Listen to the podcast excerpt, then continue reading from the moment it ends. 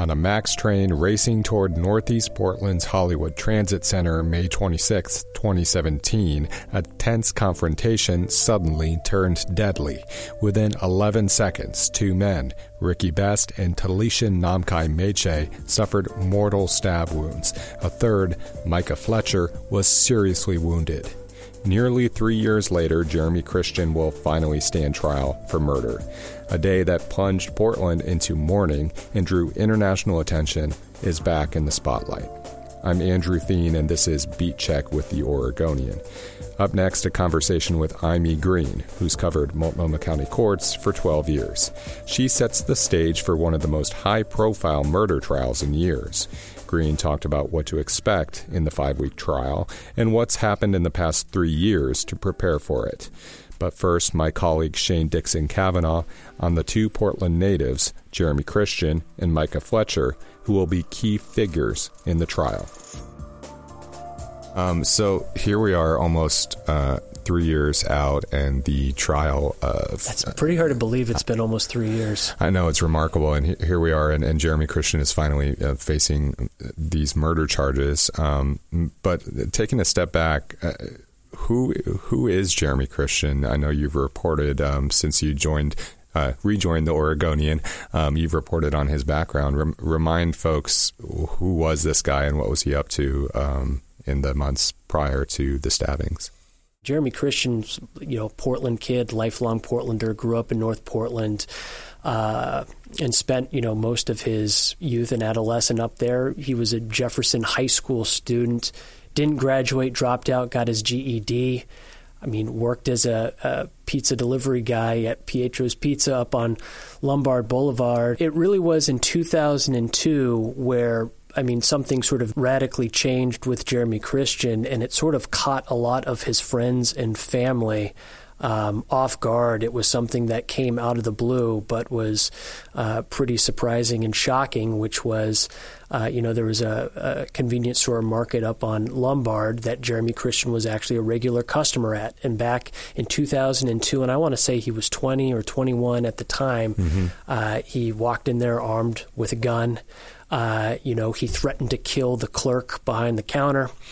He handcuffed this guy, robbed the convenience store, and then took off on a bike and was in a chase with police.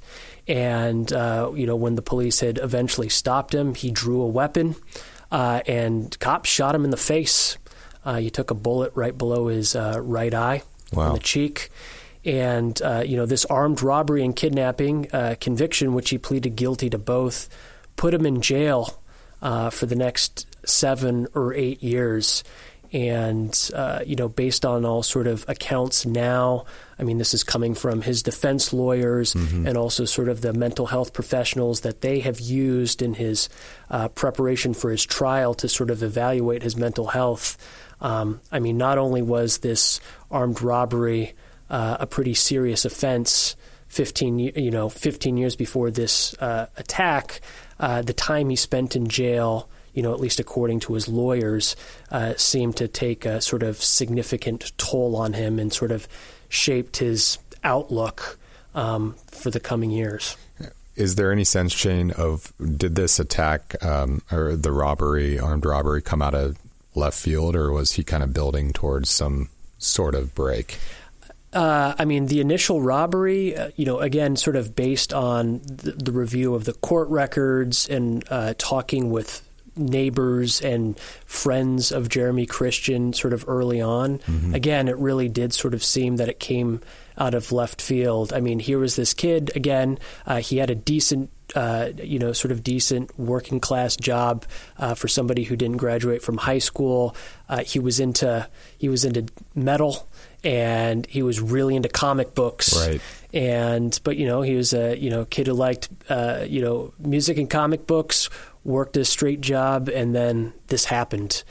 But, he said some pretty kind of concerning or disturbing things after he was arrested for this robbery, some things that sounded like he might have already been suffering potentially from some mental health issues, which may have been only exacerbated after spending 7 or 8 years in Oregon state prisons, some of that in isolation, And I mean, we've seen this time and time again, people who are already dealing with potential mental health issues, when they go into the prison system, they come out, and most of the time they're not better. Yeah, they're not rehabilitated, which is ideally what the system is supposed to do. And so, what happened?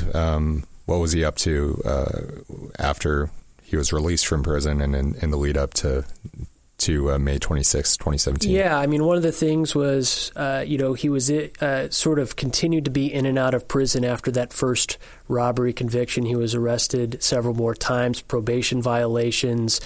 But, and after that, he never really had a steady job. But a lot of people remembered Jeremy Christian and actually encountered him quite a bit because he was around town often.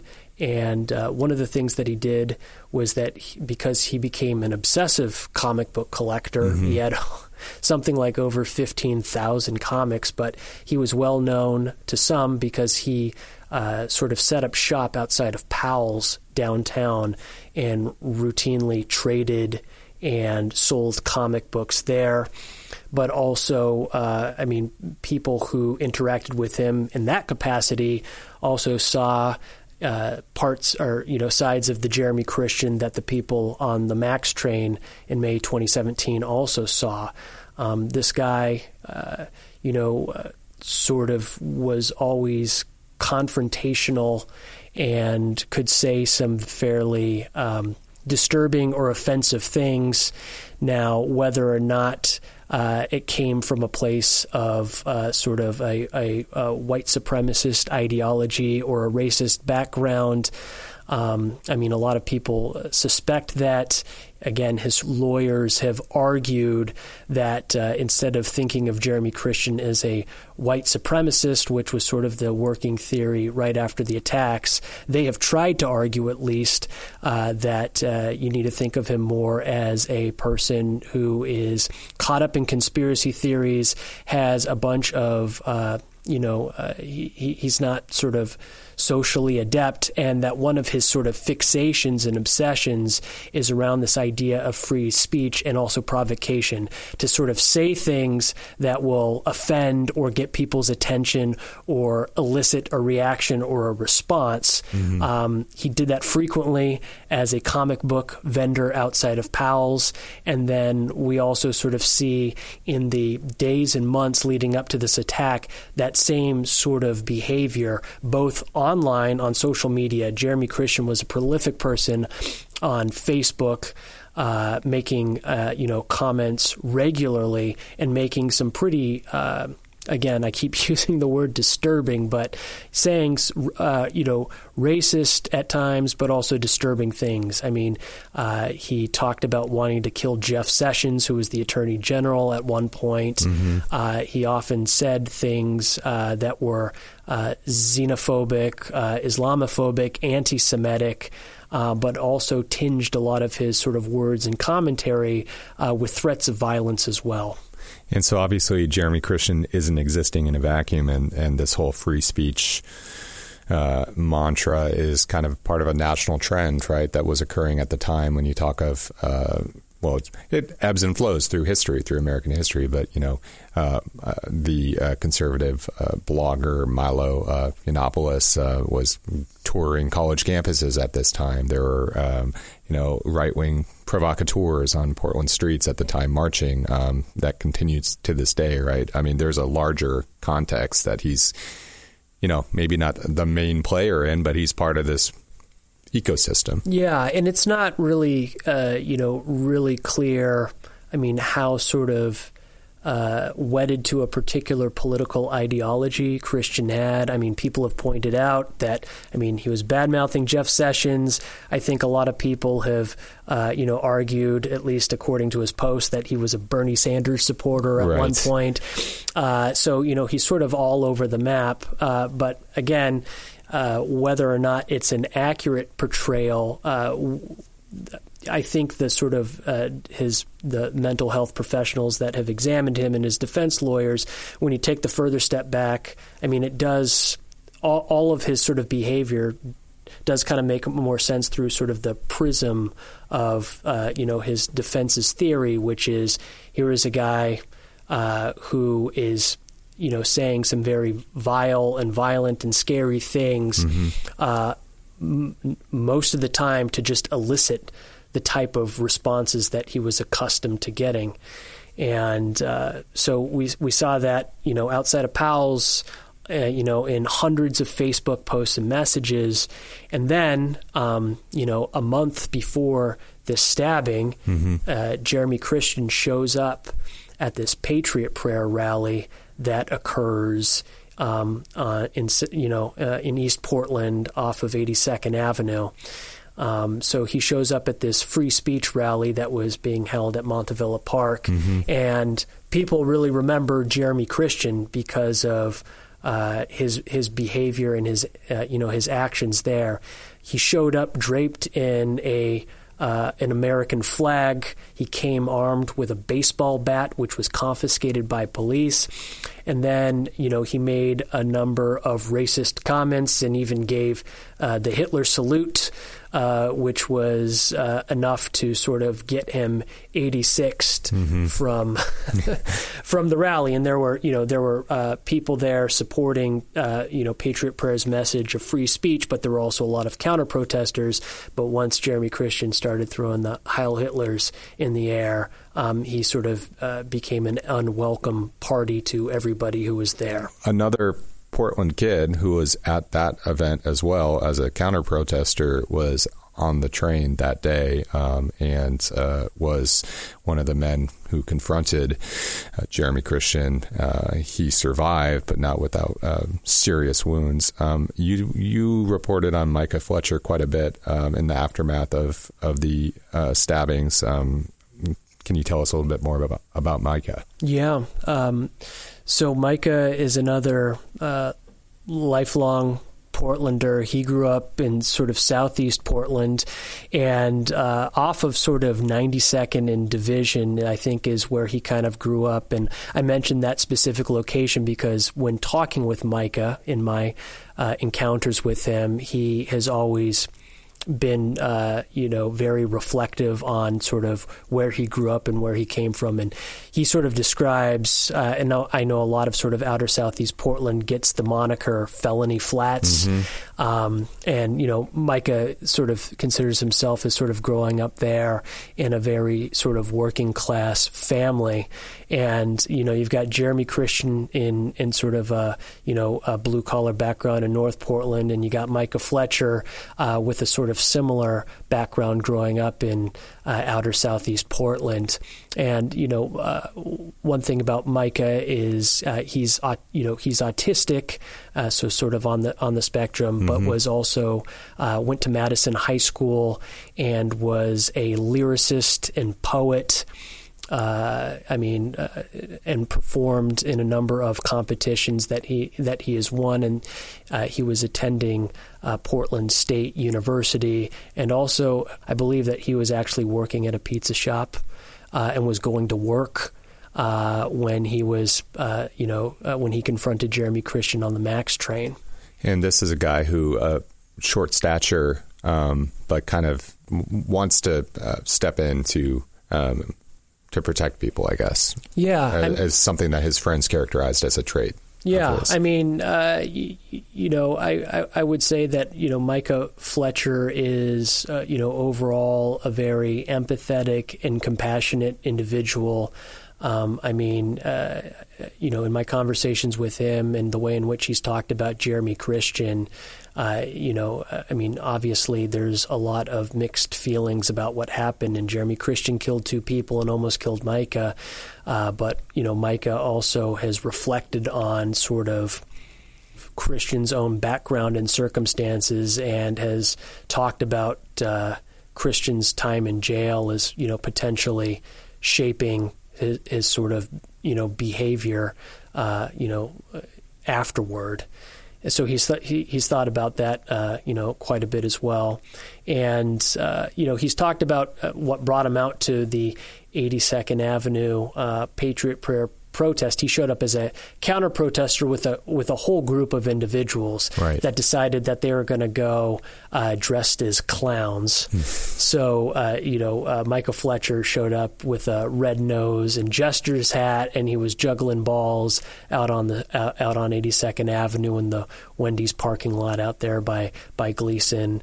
And at one point, Fletcher and Christian actually, sort of run into each other at this, free speech event or at this protest and counter protest, which was something that most people didn't know about until months after the attack. I think it was in October of 2017, and I was back here in the Oregonian newsroom, and we came across video. There's a lot of video shot at these political demonstrations, and it very clearly showed that there was this moment where Micah Fletcher stepped in between Jeremy Christian and some other people to try to de-escalate a situation that was quickly sort of appearing to get out of hand. And then to think that only a month later he was stepping between Jeremy Christian and some other people on this MAX train with a very sort of different outcome. Now, a conversation with Amy Green. We started by discussing why it took almost 3 years to get to the trial. Amy, thanks for taking time out of your busy schedule to come in and talk today. Appreciate it. Sure. Yeah. It's been, almost 3 years since the MAX stabbing. So why did it take so long to go to trial? Well, I think it's a very complicated case. The attorneys on both sides, the prosecution and the defense attorneys, they don't want to mess this up. They want to follow procedure. For most of this time, he was facing the possibility of the death penalty because he qualified to be charged with aggravated murder. That just complicates things. And there's a lot of processes. There's a lot of discovery, a lot of investigation that needs to be done. And I think the attorneys want to make sure that the case won't be appealed. I mean, it will if it would have been if it had been a death penalty case. Well, you answered one of my questions I had there to refresh folks' memory. Why is the death penalty off the table in Jeremy Christian's case? The state legislature last year passed Senate Bill 1013. That really narrowed the definition of crimes that qualified for the death penalty, a new crime of first-degree murder, as well as second-degree murder. They were both created. And there are very few cases where someone would be charged with aggravated murder now that the law has taken effect. It used to be that killing two people automatically allowed prosecutors to pursue aggravated murder charges. That's no longer the case. And it's common, even in a murder case, that it would take well over a year for the case to be prosecuted and either go to trial or result in a plea. Take us back to some of Jeremy Christian's court appearances through the last couple of years. What was his behavior like when he was appearing in court? Well, at first, he seemed kind of animated, maybe agitated, just moving around a lot, looking around a lot. His first court appearances, I can remember one of his first court appearances, days after his arrest, some of the victims were in the room. When I say that, victims' families, or victim being Micah Fletcher, the man who survived being stabbed in the neck. I think he was fresh out of the hospital. Jeremy Christian looked over at him and basically blamed him, said something that placed fault on Micah Fletcher, yelled it out, and it could be heard out in the halls. That's how loud he yelled it. I've been at a hearing where he also held up a "Don't Tread on Me" little placard or sticker. This was in, I think, November 2017. Micah Fletcher again was in the courtroom gallery, and it appeared that he was waving it directly at Micah Fletcher, trying to engage him. And then last year, there was another hearing where he yelled out and interrupted a witness who was making some commentary to the judge, and yelled out "liar, liar, liar," and some other stuff, and he had to be removed from the courtroom by deputies. I mean, let's talk about the jury pool. Why is it so big, right? We're talking thousands of people are being called here, and what challenges are there by holding a trial here in Portland, given the high-profile nature of the attacks? Well, the defense attorneys tried to get it moved out of Portland. They were unsuccessful in their request. The judge said she thought it would be possible to get a fair and impartial jury. They've called 2,400 jurors. That is a huge number. In part, it's because of the length of the trial. It's going to be 5 weeks long.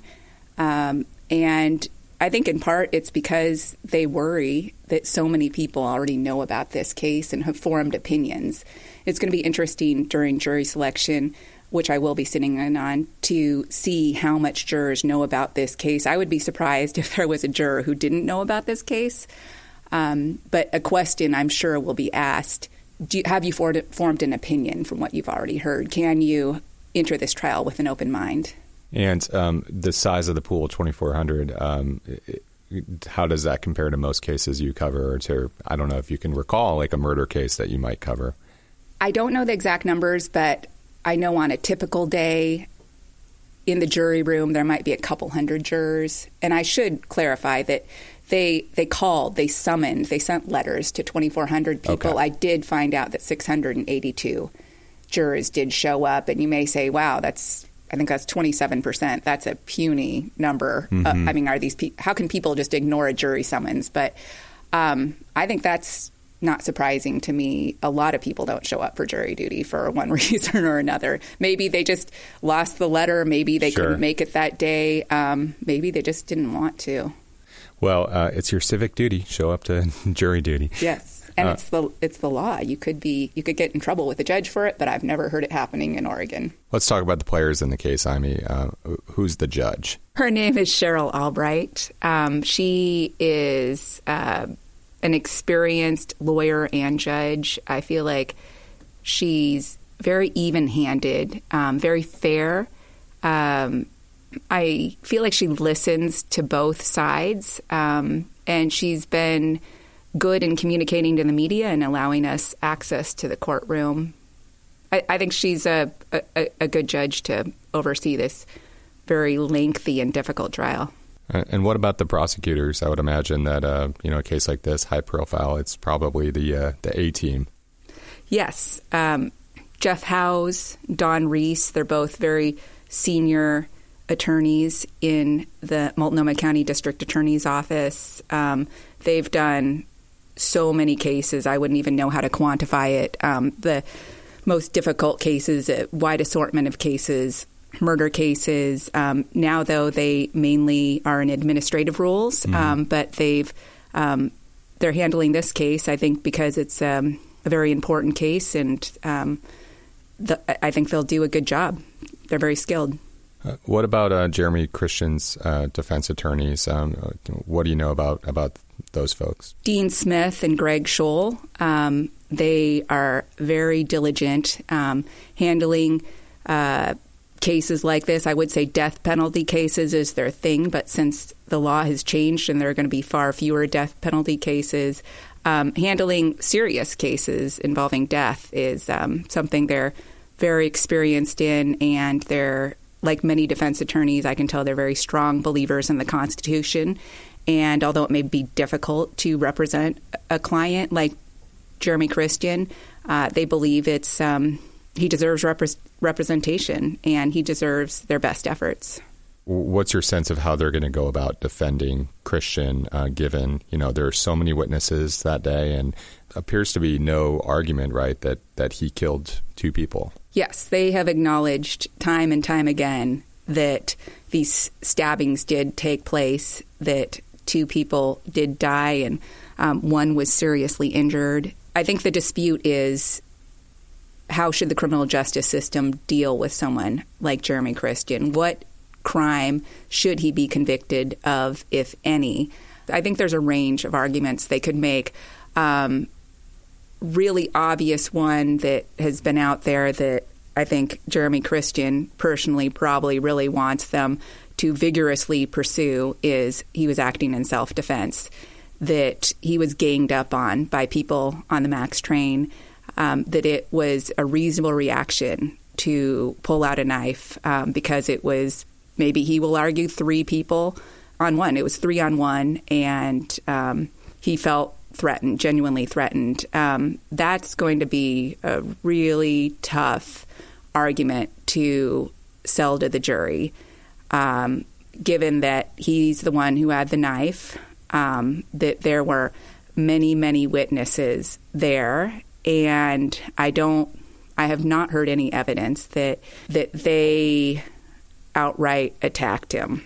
There is some interesting evidence that I expect to come out about Micah Fletcher possibly pointing or waving his finger at Jeremy Christian. That's according to the defense attorneys.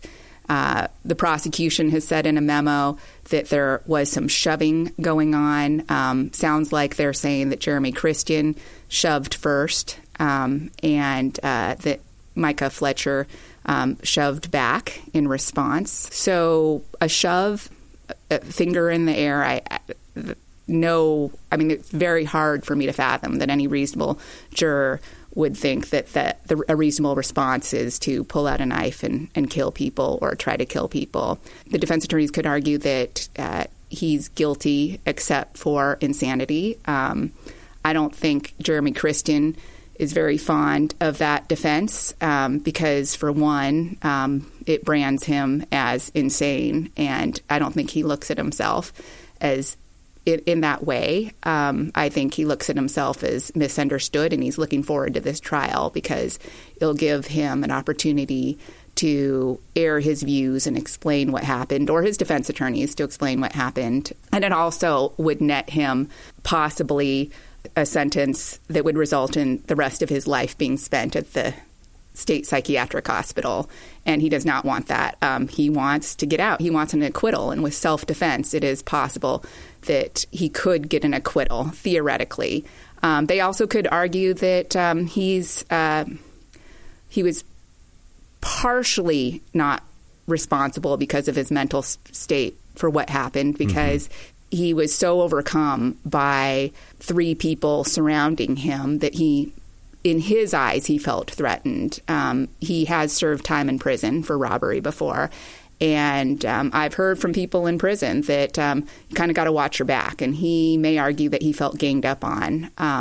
And there may be an argument that he lacks social understanding. He doesn't pick up on social cues correctly. And maybe that's why he reacted that way. There's one last thing they could argue. There's a lot of things they've thrown out there.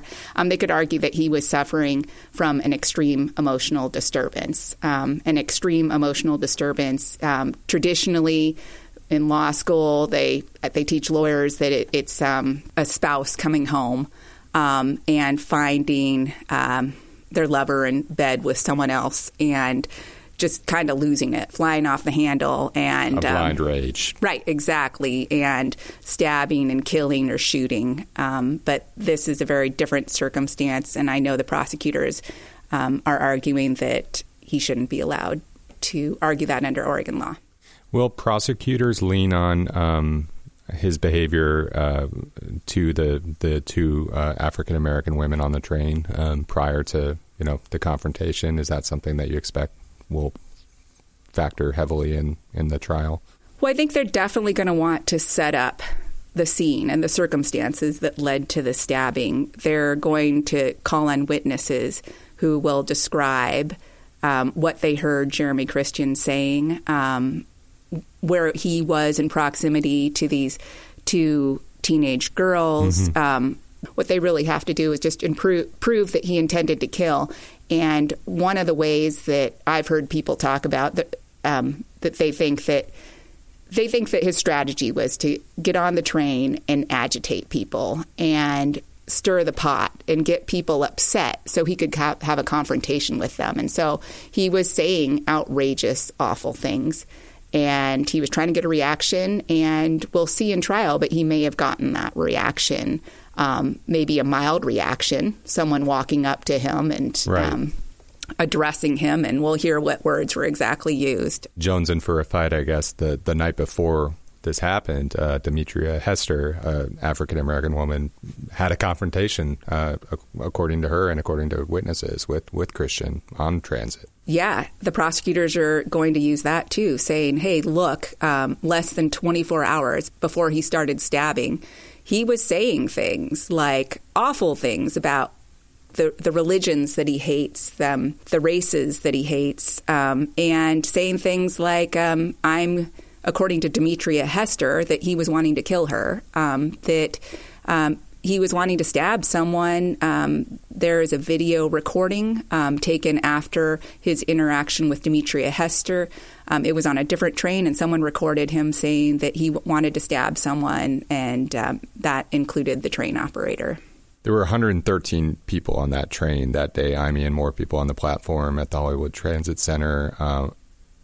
How many people can we expect to testify in this case? Do you have any sense? So as of this week, the week before jury selection begins, I have asked for witness lists, and they have not been publicly released. So I don't know how many witnesses will be called, but I do know that it will be a lengthy list. There will be many, many witnesses who will testify about what they saw. And it's going to be very difficult testimony to listen to, very emotional testimony for the victims' families, for Micah Fletcher. If he's in the courtroom, he has a right to be there. All the victims have a right to be there. It's going to be really tough to listen to. Well, let's take a break and we can discuss this tough case a little bit more.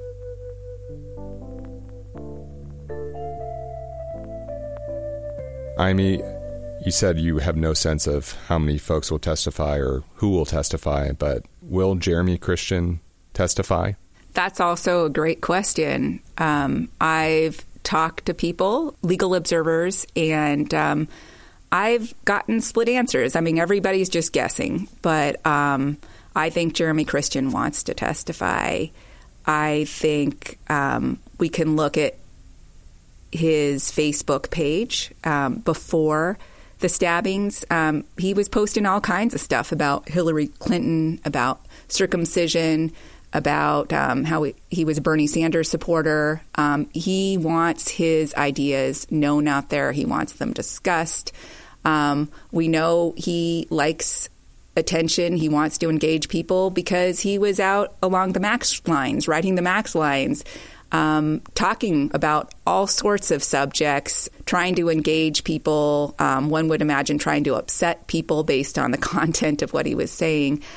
He wants people to hear him, and that's why he wants this trial, I think.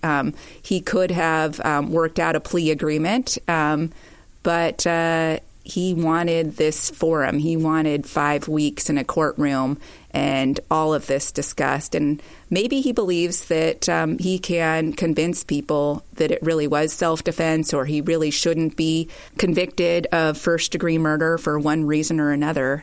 But, yeah, I think that also from his outbursts, we can tell that he wants to be heard. And so will he testify? Maybe, but I think that his defense attorneys, very seasoned defense attorneys, are probably trying to convince him not to testify. There's too many concerns.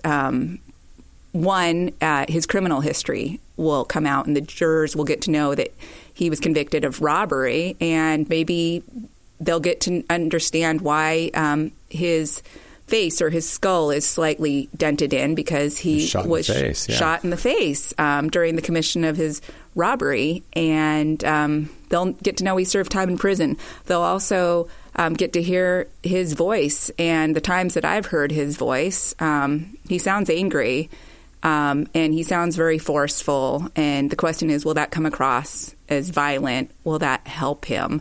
But ultimately, it's Jeremy Christian's decision whether he gets to testify or not. His defense attorneys can try to convince him not to, but he gets the final say. Attorneys on both sides have made a big deal, I mean, out of a request from the prosecution for the jury to tour the MAX car. Why did prosecutors want to do that, and why was that issue so contentious?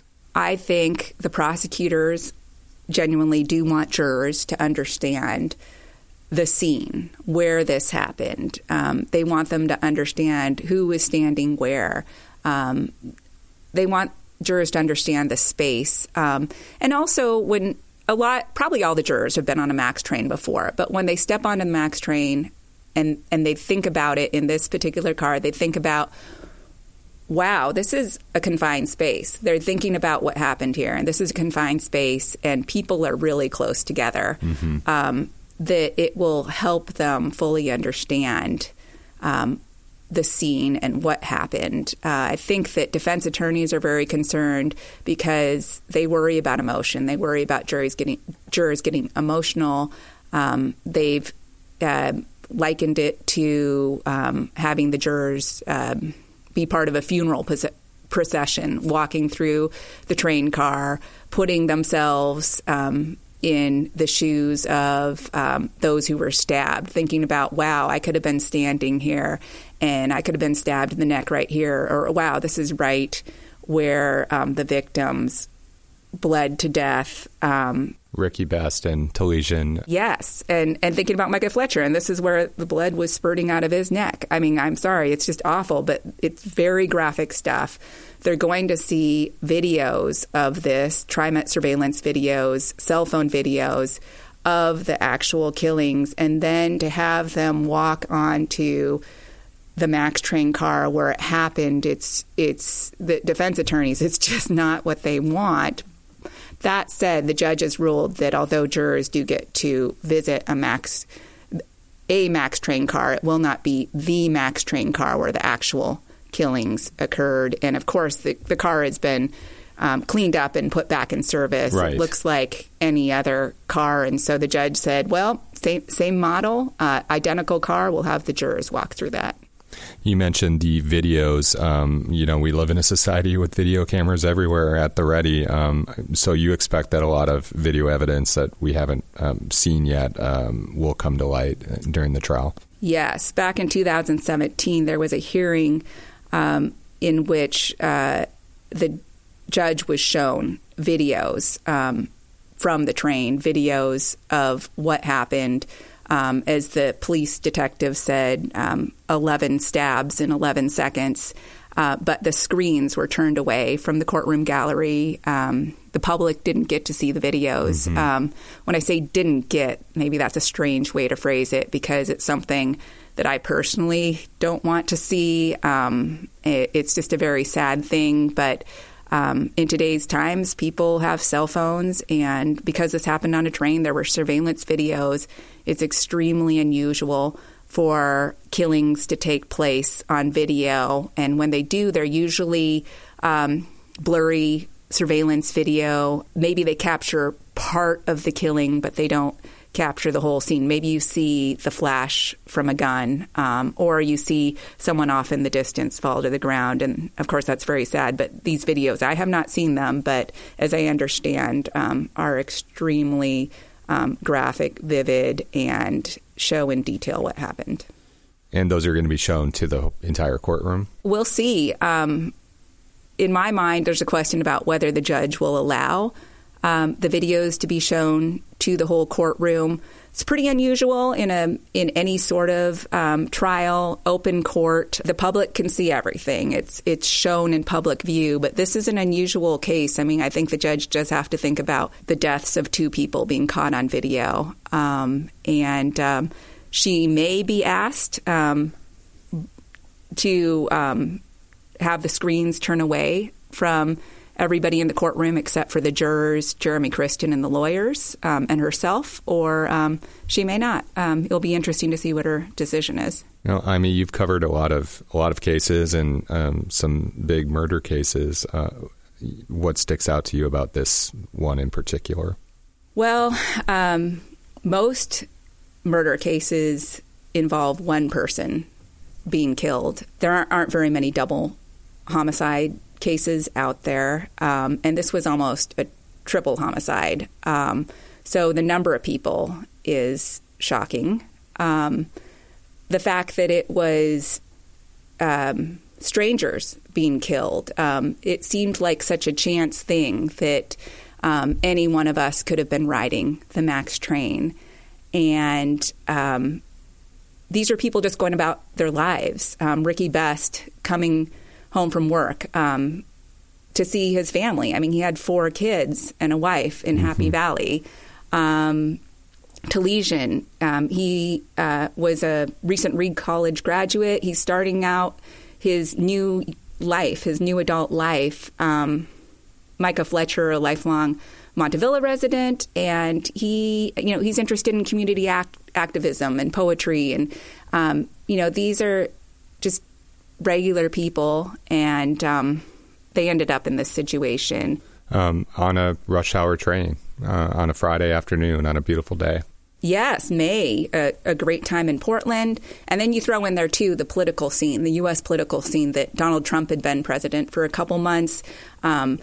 People are really thinking that this is a tense time in America. And then at the same time, we have this guy who steps on a train, and he is drunk. He's angry. He's yelling, and he's saying terrible things about Muslims and different religions and people from different countries. And we have all these people on the train who are listening to this. And what we're told at first is that some of those people stood up and they came to the defense of these teenage girls. One of them was wearing a hijab. And wow, isn't that, you know, that's great. That's like the good side of things, fighting against the ugly side of racism and xenophobia. And these other passengers stepped in and intervened. One thing about this trial that I'm going into it with a mindset of is I am not necessarily saying that's a story. I am going to listen to the witnesses, see the videos, and we may see that there's a slightly different story that emerges. I haven't heard anything that Ricky Best has done that he actually intervened. He may have been stepping away. He may have been moving not to step in between Jeremy Christian and the others. He may have been trying to get away from someone who sounded like he was flying off the handle. Like you said, he was just going home to his family, right? Yeah, maybe, you know, he's just a commuter, and he's, you know, he can see this is a dangerous situation. He's trying to remove himself from it. I don't know if that's what happened. Talisha, I don't know if he did anything other than record what was happening on his cell phone video. And what Micah Fletcher did exactly, we'll hear directly from Micah Fletcher, and we will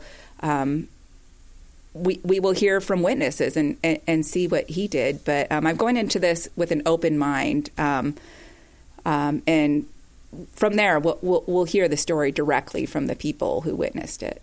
This felt like a big story nationally in the moment, given the context that you mentioned with the Trump administration and kind of the rise of hate speech really all over the country. Has that level of national tension waned, or do you think it's still there or might come back with this trial? I think national media are watching this trial. I think the interest is still there because the issues are still there. And there's definitely, of course, a sense of outrage, and people want to know how it turns out. Well, thanks so much for being there. I know it's going to be tough, but we appreciate all your work, and thanks for your insights. Yeah, thank you. Thanks for listening to Beat Check with The Oregonian. Read Imy's latest story about the trial at OregonLive.com. Check out my stories on the transportation beat at OregonLive.com/commuting, or follow me on Twitter at Andrew Theen. Catch up on all the past episodes by subscribing to Beat Check anywhere you listen to podcasts. Thanks to those listeners who have reviewed the show in Apple Podcasts. We really appreciate it. If you appreciate or enjoy the show, please leave us a rating and review to help us spread the word. Until next time.